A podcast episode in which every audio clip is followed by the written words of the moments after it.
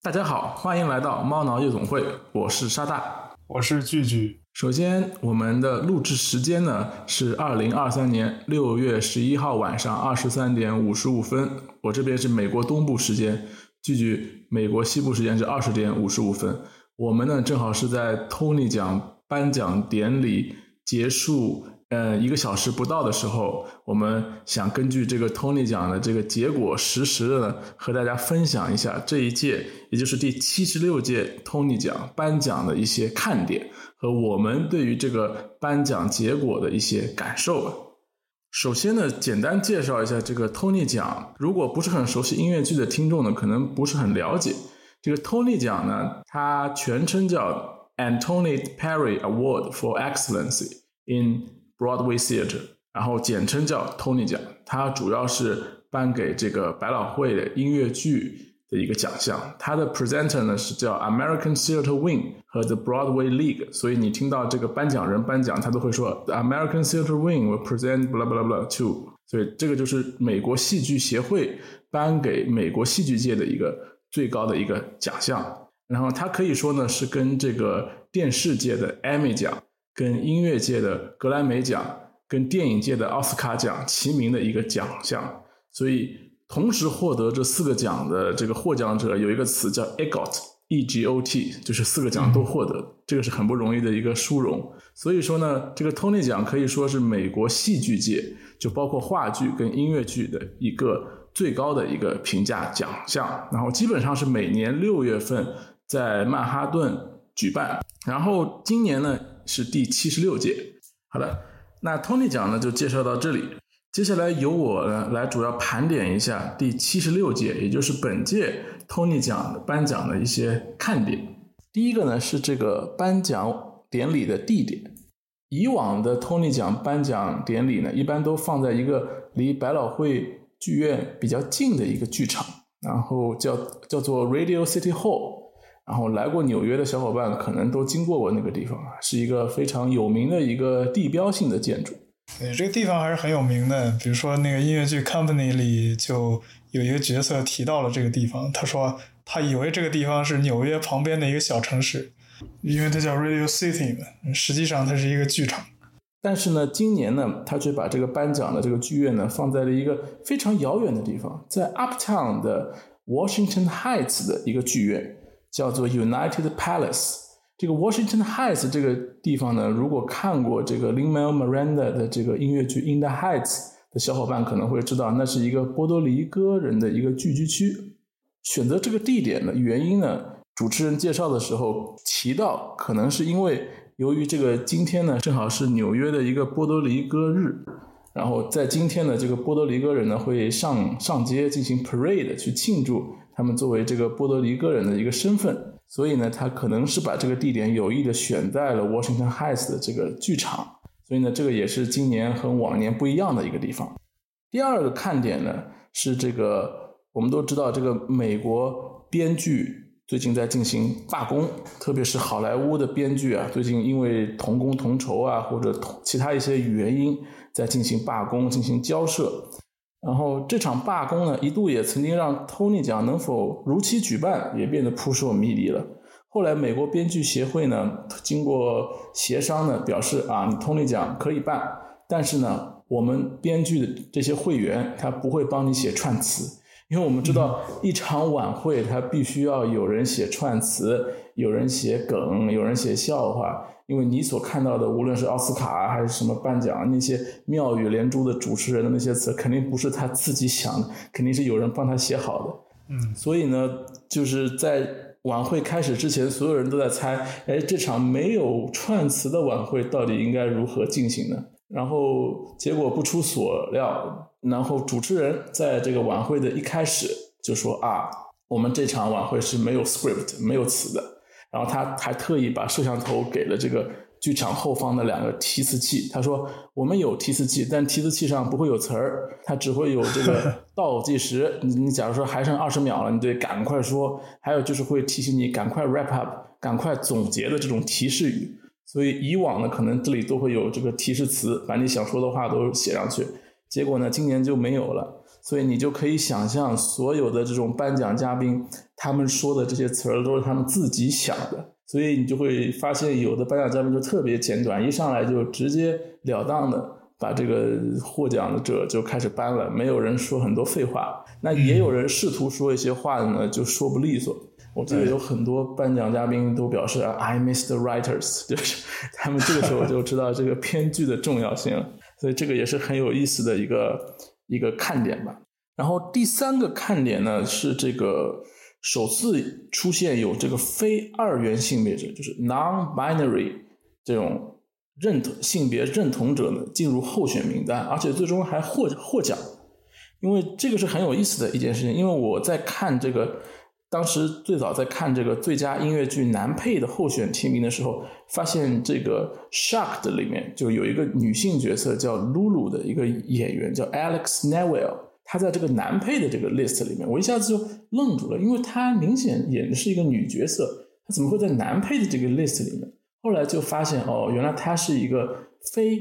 二元性别的这个这，所以她认为她的性别应该是不能用男女来定义的。但是他也没有一个特别认为自己是男或者女，他只是觉得他是一个应该不应该被定义，就我的性别不应该就是由男女来定义。这个也是现在就是越来越多的人去就思考这样的性别分类是否合理的一个趋势吧，一个体现。然后同样的情况呢，还有就是在《Some Like It Hot》的这个男主，呃，John Harrison Gee。他也是个非二元性性别者，他也提名了这个最佳音乐剧男主，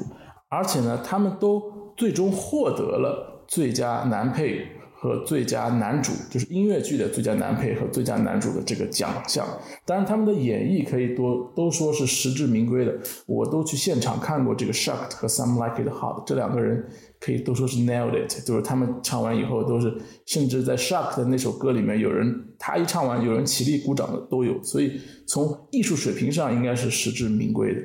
但是就是这个分类上，就是可以说是创造了历史。我不知道句句你怎么看？对，我觉得这个还挺有趣的一个事情吧，就是我觉得它早晚是要发生在，就是像托恩奖或者是奥斯卡，对吧？就是这些。会区分演员性别来颁这个最佳演员的一个奖的这些，就是都这个早晚会出现这个问题。对对对，就是我觉得现在越来越多的人开始思考这个男女用男女来分这个演员的这个归类，男女主演是不是合理？然后就比如说他们这次选择的是 actor，因为我理解啊，就是如果你是一个非二元性别的。你去选择你的这个归属，你不是按照角色的性别，而是按照你自己的性别的认同。那么这两个人把自己归在 actor，这个我看了他们的采访，他们不是说我认同自己是个男演员，而是他们觉得 actor 这个词就已经定义了他们的干的工作了，因为他们做的是表演嘛，act，act 嘛，所以就是 actor。他们觉得所有人都应该被称为 actor，你不应该什么分为 actor 和 actress。这种这种分类是毫无意义的，可能在他们眼里，所以他们把自己放在 actor，跟其他的男演员，就传统意义上的男演员一起竞争这个奖项。对，而且今年还发生了另外一个事情，就是一个叫做呃 Justin David Sullivan 的演员，也是呃可以有这一届托尼奖的评奖资格的。他也是一个 non-binary，然后他就因为这个呃要做这个。二元的选择，所以他就拒绝被提名。哦，对他可能觉得 actor 这个词都不能定义他。对，就是因为英语嘛，这个 actor 有的时候也是可以用来指这个就是任意性别的演员。所以如果就是像那两个人一样，他们选了这个 actor，呃，也是说得通的。呃，但是呢，对吧？就是这个也有人他就认为，那因为这个词。呃，已是有一定的这个性别指向的，所以他就会认为用这个词没有办法描述他。你现在所提供的，你就只有这两种 actor 或者 actress，那这两个都不能描述我，呃，那我就拒绝你的提名。呃，我觉得也是很合理的。是。因为有一种说法是设立这个单独设立女性的奖项是给这个女性的从业者一些这个更多的机会或者是平等的机会，因为你这个我想也是经常会有这样的这个现象，比如说像那个诺贝尔奖一样的，就是你一个奖项不区分性别的话，这个评奖者他会呃偏向于要把这个奖颁给男性的获奖者，为了这个抵抗这个固有偏见带来的这个在评奖上带来的这个 bias，那么要单独的为这个呃女性设立呃这个奖项。这个呃 argument 是很合理的，但是现在就是因为还有这个不能用这两者这个呃来描述的人，那如果 follow 同样的逻辑，可能要再设立一个呃为他们专门设立一个奖项嘛，呃，但是这样做的话也会很奇怪，就好像这个有人会说类似于啊这个照顾他们这个不到 百分之几的这个人口，为他们专门设立一个奖项，这合理吗？但是。就是当然了，这是一种呃 rhetoric，我觉得就是其实是这个讲法是站不住脚的，不如这个重新去反思，就是为什么要单独为女性设立一个奖项？就是这是本身就是因为你有这个偏见，才不得不要用这种方式来进行一个补救。对，那个可能是一个时代的产物，是吧？现在到了另外一个时期。对，所以就要反过去去思考这个这个问题，就是造成现在这个情况的根源到底是什么？你分开这样评奖，是不是也可以说，呃，就是拿这个女性这个最佳女演员奖的这个，比如说这个奖的演员呢，她的演技是不可以跟拿男演员最佳男演员奖的去 compare 的，因为你分开了，那是不是这两个的评价标准就是不同的呢？对，有人也可以问这样的问题，所以我想这里边可能没有一个最佳的解决方法，但是既然现在这个。对，对他这些人，他提出了这个新的想法，我觉得这是很好的，就是要去挑战你现有的这个 system。对，因为那个柏林电影节现在就已经从二零二零年开始，二零二一年开始就已经取消了这个男男女了，它就直接变成这个 performance，就是你的表表演奖。它不分这个，它可能分个 leading role 跟 supporting role，就是主角跟配角，但它就不分男女。而且还有一个客观情况，就是有越来越多的这种这种这种这种，他本身就是 trans 或者什么样，他他或者他不认同这个性别，那你把它放在哪一类都不合适，是吧？那这些人你怎么弄？就所以就是一个是客观事实的需要，另外一个就是这个。确实是有有很多值得大家去思考、探索的地方。我觉得这个也是托尼奖在不断进步的一个，或者不断思考的一个体现吧。就是对对，就像你刚才说的，其实还有另外一个方面，就因为你是一个表演奖，对吧？那这个奖是应该按照这个演员的性别去颁，还是应该按照他表演的角色的 性别去颁？对，就像比如说那时候小雀斑拿拿了一个最佳男奥斯卡男主，他演一个丹麦女孩。对，那是很有名的第一个这个 trans women 做手术的，对，嗯，对吧？他是就是如果按照角色的话，他应该拿这个女，对，就是所以有有有的时候，我觉得表演它不能用性别来区分，就是就是他好的表演就是好的表演，没有说什么男的表演、女的表演，是吧？所以这个确实有。值得思考的空间，我觉得如果要聊，可以聊一期都不够。对，我们今天就把这个问题放在这里吧，可以留给观众们去思考这个。哦，对了，还有很有意思的一个片段，我记得有一个颁奖嘉宾吧，他在致辞的时候还特意提到了，他就提到了这个呃 LGBTQ 的现状，他还 cue 到了这个 The current Grand Wizard。Of Florida，然后他说了那个 wizard，他说哦不对，是 governor of my hometown Florida，所以这个 governor 就是说的就是 Ron DeSantis 了，就是他因为提出那个是 Don't say gay 是吧？就是在这个对小学还是中学的教育里面，你不能提到这个同性相关的教育，就是对对，这个也是我感觉其实现在颁奖越来越反而越来越。保守了，就是就是以前有一段时间很喜欢有政治宣言，然后又又有一段时间少了，但感觉就是还是应该有更多这样的表达，我觉得会很有意思。对，其实跟我们之前聊过的很多内容是一致的嘛，就是你这个音乐剧作为一个舞台艺术，你还是应该关注这个社会，关注这个人他真实的这些遭遇，你不能总是搞一些这个很离地的东西。嗯，一个是没意思，对吧？而且另外一个就是你也对，可以说是对社会、对观众都没有什么价值。如果那样的话，对。后面一个这个亮点或者是比较有意思的地方，就是今年的最佳复排音乐剧颁给了《Parade》，然后没有颁给这个其他大热的剧，比如像桑德海姆有两部剧是吧，《Into the Woods》，还有一个《Sweeney Todd》，然后我两个都去看了，然后《Sweeney Todd》可以说大制作，就真的是这个我们后面如果讲到这个剧，可以我可以细讲，但是这个剧可以说我觉得除了男主 Josh Groban，其他都是做的是非常。到位的，但是他颁给了《Parade》这个剧，《Parade》这个剧好像讲的是一个是一个杀人案，是吧？对，对，是一个呃，一个美国的犹太人被怀疑杀人了之后，就嗯，通过这个一系列的审判也好，或者这里边可能会夹杂一些这个对于犹太人的歧视，最后就把他判了死刑，然后被执行了，是这样吗？对，没有，他没有被执行，他是被执行之前被群众私刑，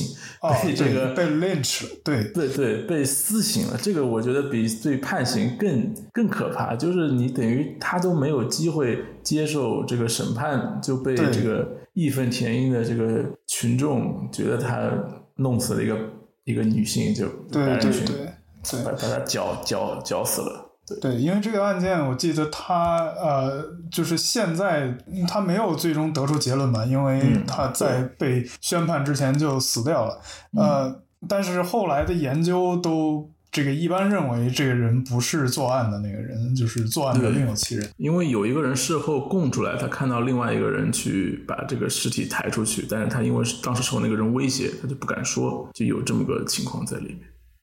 嗯，这个案子是个一九一三年的一个 trial，当时他的那个真实的那个受害者就是被私刑处死的受害者叫 Leo Frank，是 Georgia 州的一个 Jewish American，所以当时他这个这个剧我因为一直没去看，因为我想抽 lottery 是没抽到，然后就是我估计我后面。怎么样的也要也要也要也要去看一看这个剧，但是我感觉这个剧应该是很压抑的一个剧，因为这个最后的结果其实大家都是知道的，但你只是看这个男主怎么样一步一步的最后走向死亡的一个过程，所以还是蛮揪心的一个剧。然后最早这个剧是在一九九九年的时候，呃，是一九九八年的时候在 Broadway 演的，然后当时就拿了这个 Tony Awards，是拿了 Best Book 和 Best Original Score。然后后来演了一年就停了，但是事后就一直被小规模的复排过。今年应该是比较大的一个复排吧，所以它其实体现了当时的一个反犹主义的一个思潮。所以的话，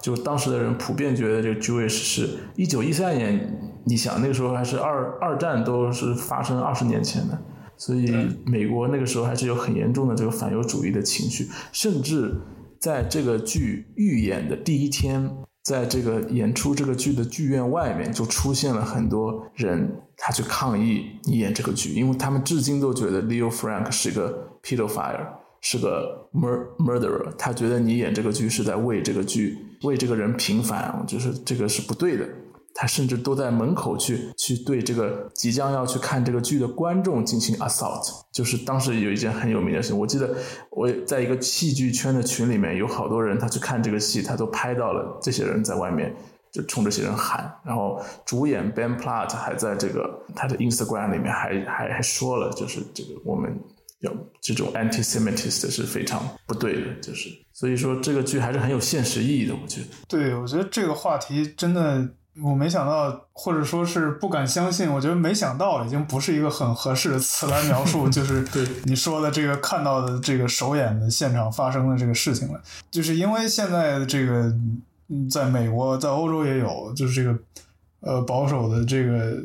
这已经不能叫保守，这就是 极右的极端极端极右的这个势势力，它就越来越登上台面了，而且还这个公然的做一些这种事情，在各种。呃，议题上都表现的非常让人感到，这其实就是这个纳粹给人带来的一些感觉吧。这个你就是看到这些人，你会感觉恐惧，因为你就去看一个演出，或者你去对吧？这是一个表演，他会上来 attack 你，嗯，那就是给你制造一种不安全感，就是所有的呃不接受他们那一套 ideology 的人都会，就是他们会给你制造一种这样的不安全感。呃，他在你家对吧？呃，涂一个这个呃纳粹的这个标志，在那个 Disneyland 门口，就是今天有一个新闻，嗯、对。就是那有人在 Disneyland 门口插那个 纳粹我都不知道这个诉求是什么，我都不知道他在表达什么。就有的时候你不知道这些人脑子里到底在想的是什么东西。对，对，就是给你制造一种恐怖，让你你、这个、你都不要说这些人，就 Kanye West 是吧？这个这个就是，所以这种东西，哎，所以这个。任重道远，然后谈到这个，又谈到，我觉得又联想到今年的最佳话剧 Leo Polstadt 就是这个应该是实至名归了。他是他在话剧的这个奖项里面拿剧拿奖拿到手软。虽然我们是个音乐剧的博客，但我觉得偶尔也可以讲讲这个优秀的话剧，因为我也去看了这个剧，这个剧。原来就听说这个剧你要看，必须要把剧本先读一遍，因为这里面有很多名字啊什么的。我当时也没有做很多准备，但是就算这样，我去看都被感动了。它有点类似于一个犹太人版本的《四世同堂》或者《大宅门》那种感觉，但是它因为我们都知道了。这个一九三几年发生的那些事儿，因为它它主要是讲一个家族从这个一八九九年到一九一几年到一九三几年，最后到一九五几年，这个家族好像就剩下两三个人了，一个大家族最后剩下三个人了。然后后面就是这个 family tree 是怎么样一点一点没的，就是整个过程都非常的感人，特别是在这个剧的最后，他们在念这个家族的这个人的归宿，都是谁谁谁 Auschwitz。是是是是 Auschwitz，就是都是死于那个 Auschwitz，就是他讲每个人最后怎么死，就是统计下来。而那些人的名字，其实都是我们之前在这个里面看过的，就是就是看到的人的鲜活的一个形象。就是有有的人数学家，有的人是干嘛，有的人是，就是这种感觉就特别特别特别这个这个这个感感慨凄凉。然后所以的话，你再想到这个剧，因为这个剧也是。那个英国很有名的剧作家 Tom Stoppard 这个剧作家，他这个根据自己的这个 family tree，然后研究在他晚年写的这么一部作品。他之前也写过很多很多优秀的剧本，包括拿过奥斯卡的《沙翁情史》也都是他写的。所以他是一个很有名的剧作家。然后在他晚年，他总结自己的一生和自己的家族，因为他就是个犹太人，他就写了这么一个 Leo。嗯，Leopoldstadt 这个这个这个作品，利奥波德城，这个他应该也录制过 NT Live 的，所以这个中国的小伙伴如果没机会看原剧，可以看看这个 NT Live 的视频。他值得值得一提的是，这个剧里面还提到了上海。他我记得有一段，他就是说这个这个这个二战前夕他们。劝所有人要走，有一个人劝所有人走，然后去哪里去哪里。有就结果有一个人说去上海吧，上海那里也也可以去。然后有个人说啊，我不习惯那个地方。那个时候那个时候大家还没有预见到这个危险，都都在那边挑三拣四的。就我听到伤害这个词，因为我 是上海人，所以听到伤害这个词还蛮一惊的啊！居然这个这个剧剧作家看来是做了很多功课的。就因为上海当时是一个，也是一个很大的一个庇护的一个地点。对，上海有一个博物馆吧，有一个犹太人这个纪念难民这个博物馆。对，就是是有很多当时从德国逃出来的人，这个一路辗转，也最后来到上海。对，就是哎，这个犹太民族是一个，就总给人一种这个，他很古老，然后就是身上一直背负很多的这个。嗯，苦难，你说这个对苦难也好，或者是沉重的这个呃文化的这个负担也好，就是这种感觉。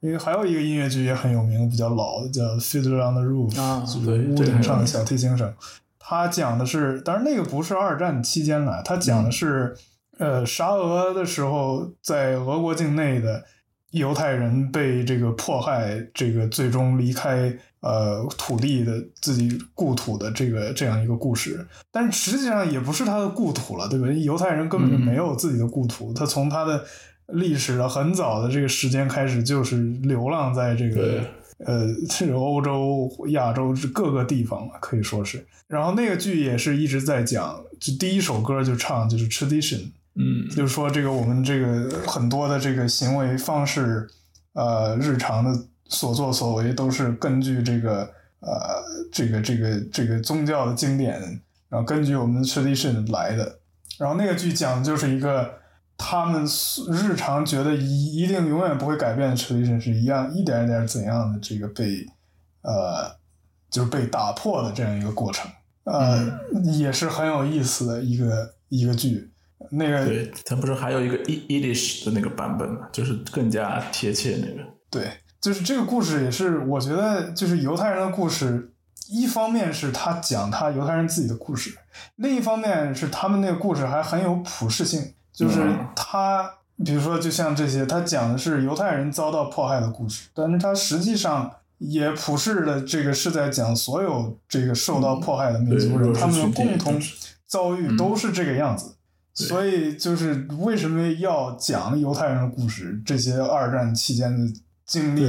也好，就是而且还要反复的去讲，就是因为它是很有代表性的，就是必须要这个让每个人都知道的一个事情。就是类似的故事，你你看上去他是在讲犹太人故事，但实际上就是世界上很多地方的很多的人都会对这个故事产生共鸣。就那个行，那这个我们先聊到这里，这个后面如果再。看完 Parade，如果这个我们有感触的话，也可以跟大家再聊再聊一下。然后后面一个这个亮点，我觉得就是他今年还很有心的放了一个视频，这个视频就是讲这个 Phantom 是怎么样离开这个百老汇的。就是，然后很短，但是后面呢，就是有一个女高音出来唱，是应该应该是在这个《Into the Woods》演女巫的那位，她出来唱了一首《Wishing You Were Somehow Here Again》，作为后面有一个这个 memorial part 的一个这么一个呃音乐背景音乐，然后这个这个，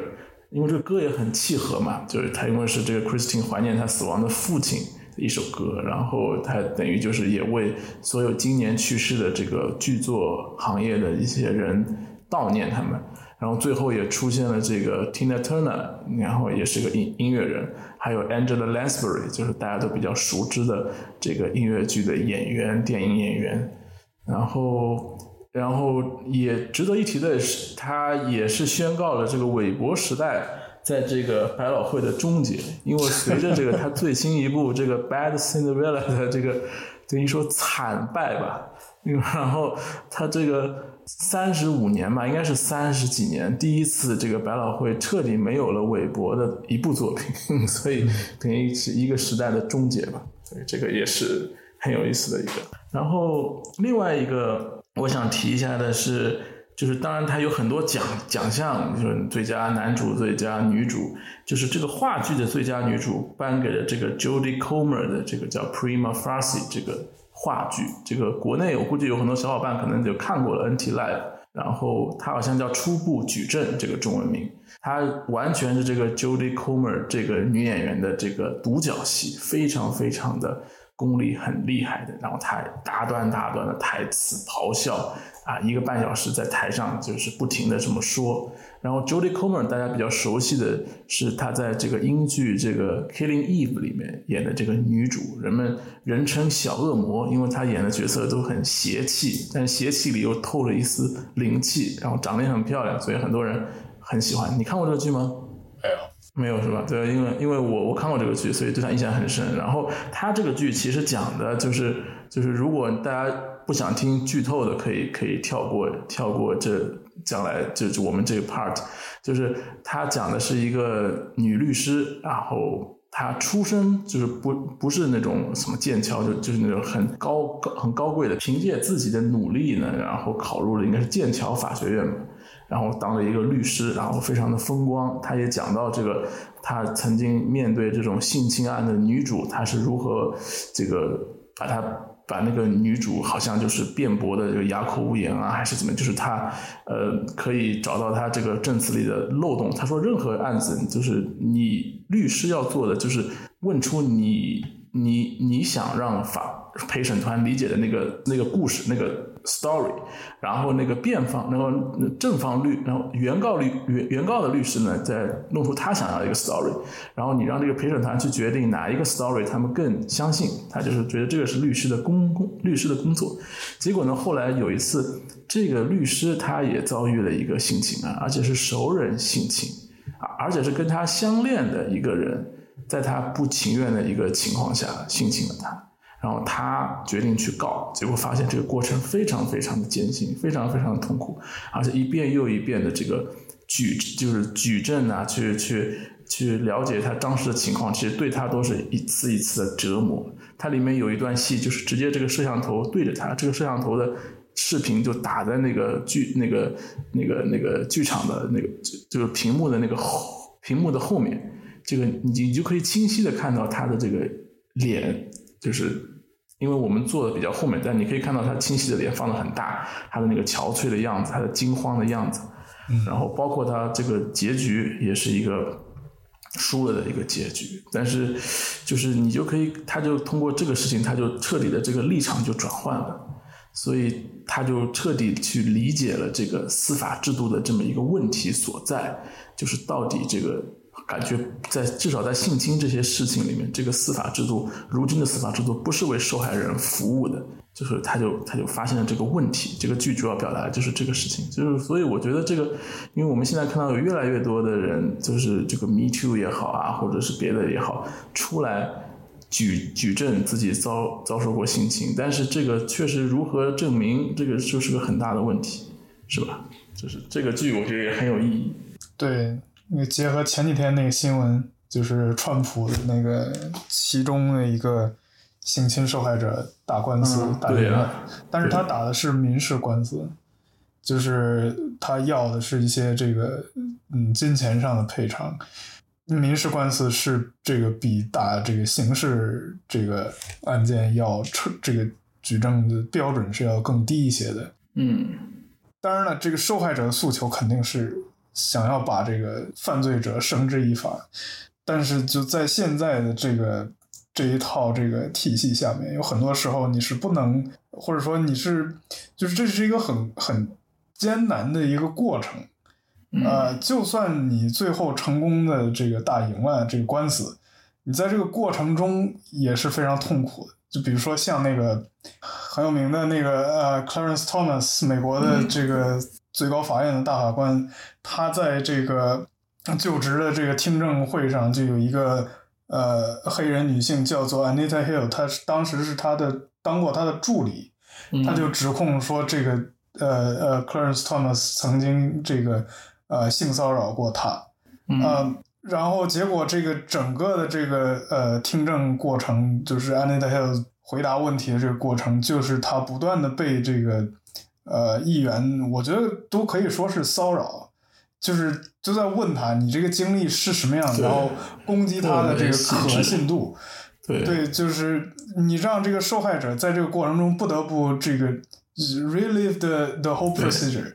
这本身就是一个很有创伤性的这个事情。他他那个剧里面也提到，他被性侵了以后，他就去洗了澡，结果后来他那个警察审他的时候，他说你有什么证据？他想，哎呀，我怎么可以洗澡呢？我这个，我就是他作为一个律师，他都知道取证的时候，我怎么可以那个时候洗澡？他还把他的那些短信都删了。他说我怎么可以把他都删了？但是你那刻是个受害者，你第一反应肯定是要去洗澡，是吧？你就是不想看你想看的，不想看那些东西你就删掉，这是很本能的东西，是吧？这不能说你就是还没有证据或者怎么样，所以这个真的很难。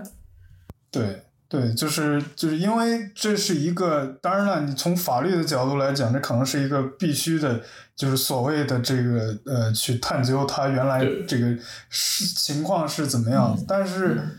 就在这个过程中，这个受害者还要遭受二次伤害。对对，而且他这个受害者就是，比如说这个他就是很容易会出现证词前后不一致，对吧？就是因为这这都是他的这个创伤造成的这个后果。对，但是就会被这个呃。呃，辩方拿来作为这个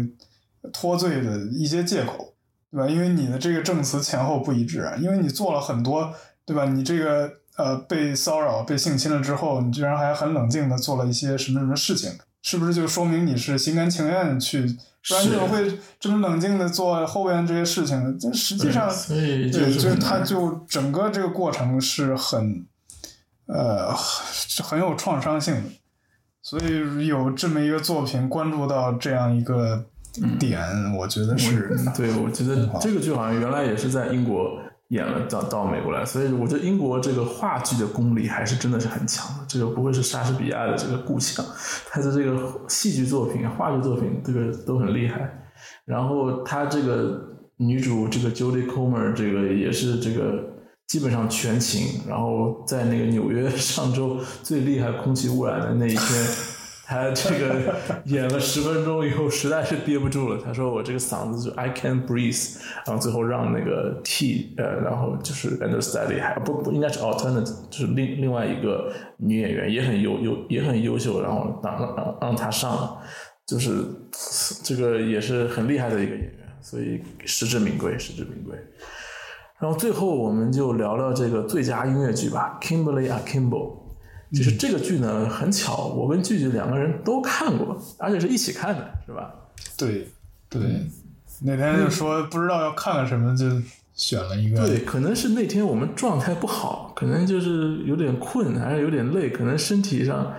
我记得我我那天也不是太舒服，所以看完了看看完就 COVID 了，是吧？对，我看完就 COVID 了。那个时候还是还是好，所以就是我我我现在就是仔细回忆那个那个剧，就是我觉得还是有那么点意思的。首先，这个剧的内容，这个先简介一下吧。它讲的其实是一个这个一个其实是个 teenage girl，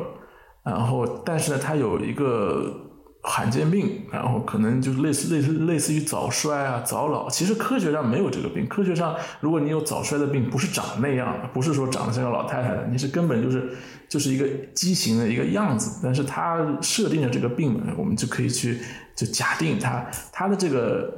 实际的这个。表现出来的这个年龄是他实际年龄的四点五倍，所以他如果是二十岁，那么他其实是一个九十岁的样子；他如果是十五岁，那么就是这个七八十岁的样子。所以他现在是个 teenager，他周围在上学的地方都是 teenager，但他看上去就像一个老太太的样子。然后他怎么在这个群体去生存、交朋友，包括他回到家里，他的父母看上去都比他年轻，而且他的母亲好像还怀孕了。有了一个 newborn baby，他怎么跟他母亲去沟通？然后这里面还有一个喜剧角色是他的一个阿姨，那个阿姨在当中也起到了一个这这个润滑剂的一个作用吧，就跟他的家庭啊，跟他的朋友们也好，是一个比较搞笑的一个，好像是把把别人油桶偷到家里来是吧？然后把支票一个个兑现了，然后去偷钱的一个，就是一个惯犯，一个惯形象，一个形象。它里也这歌曲呢，有些也挺好玩的。我记得有一首歌，它它这个名字 Kimberly Akimbo 是一个，它这个这个词它是英语里面的一个 an anagram 的一个一个变体，就是因为他这个人的名字叫做 Kimberly Levaco，然后呢，他有一个小男孩小伙伴，等于后来是两两个人有点像男女朋友的关系，但是其实是一个很好的伙伴。他那个小男孩呢，也是。他特别喜欢做这个 anagram，就是把一把一个词重新排序，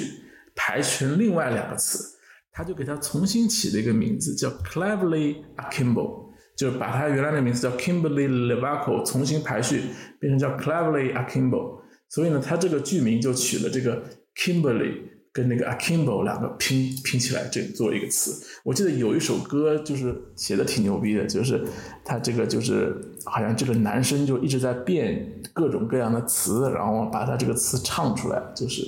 就是所以这个这个这个挺有意思的，这个就是等于有点玩文字游戏了。对，就是那个男生是感觉是一种这个比较 nerd 的一个形象。对，就是有点这种感觉。对，就是呃，他会比较喜欢一些那种比较特别的一个小的这个事情，但是就正是这样的人，他反而更能打动这个。对，就是他能这个真诚的表达自己内心的想法，所以可能他就更能这个反而能接触到这个别人都不想去搭理的一个一个人。呃，呃，这个还是挺有趣的。然后就是这个剧，它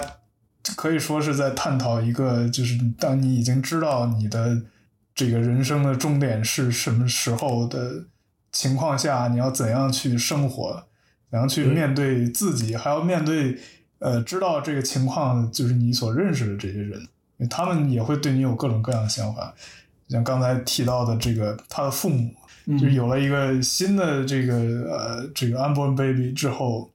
就他对那个孩子的期待会多于对他的关注，因为对吧？你反而对啊，就没几年活头了。但是后边还有一个可能是健康的，就是会有一些这样的这个事情在里边。虽然它是一个喜剧，但是它有一些这个比较严肃的这个内容在里边。我觉得。但是这个剧 就是当时没有吸引到我的原因是，可能也就是跟这个这个他的这个设定有关系吧。就是他说的这个病没有怎么利用起来，我觉得。对，特别是我就觉得你这个病好像跟任何一个绝绝症好像没有什么太大的区别。但是他好像有用用到一次，就是他第二幕需要一个需要一个老太太，需要一个人扮演老太太。扮演一个谁的奶奶，然后这个时候他就发挥用处，他就变成一个真正的奶奶，就是变成一个学生奶奶。就是那个时候，他他那一刻就感觉是他这个身份匹配了，但是他其实他其实是个 teenager，就是有点这么拧巴在里面。我就感觉他这个疾病的这个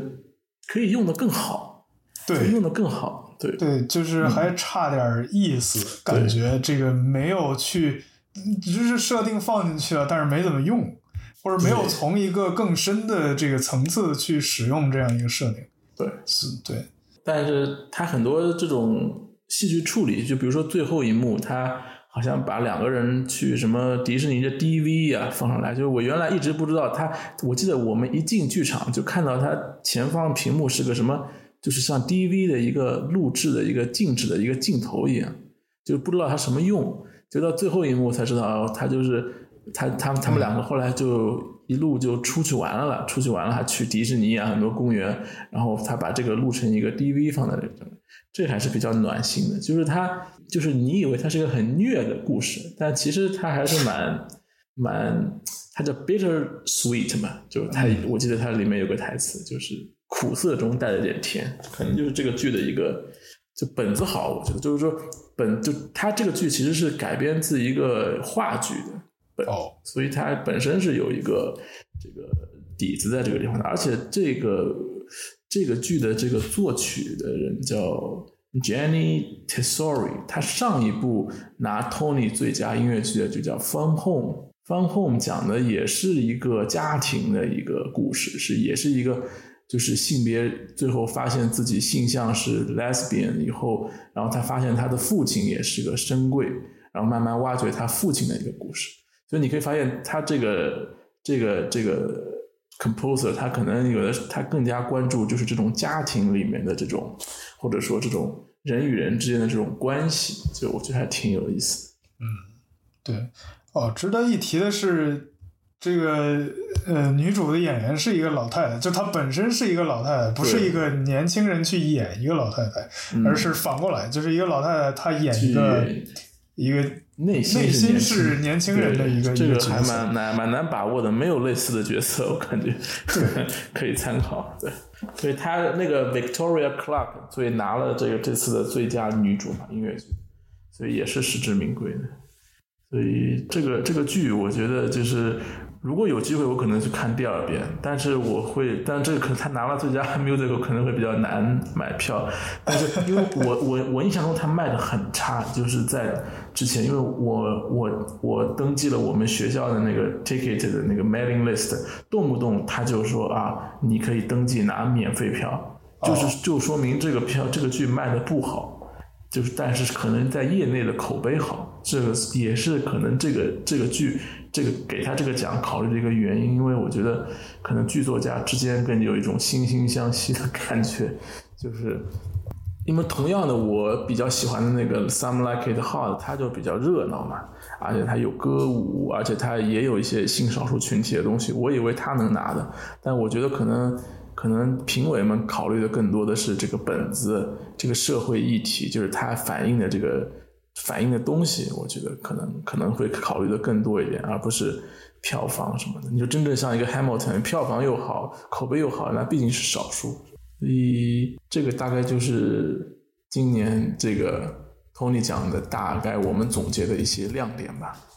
然后，如果小伙伴对于今年 Tony 奖还有什么想分享的，也可以发在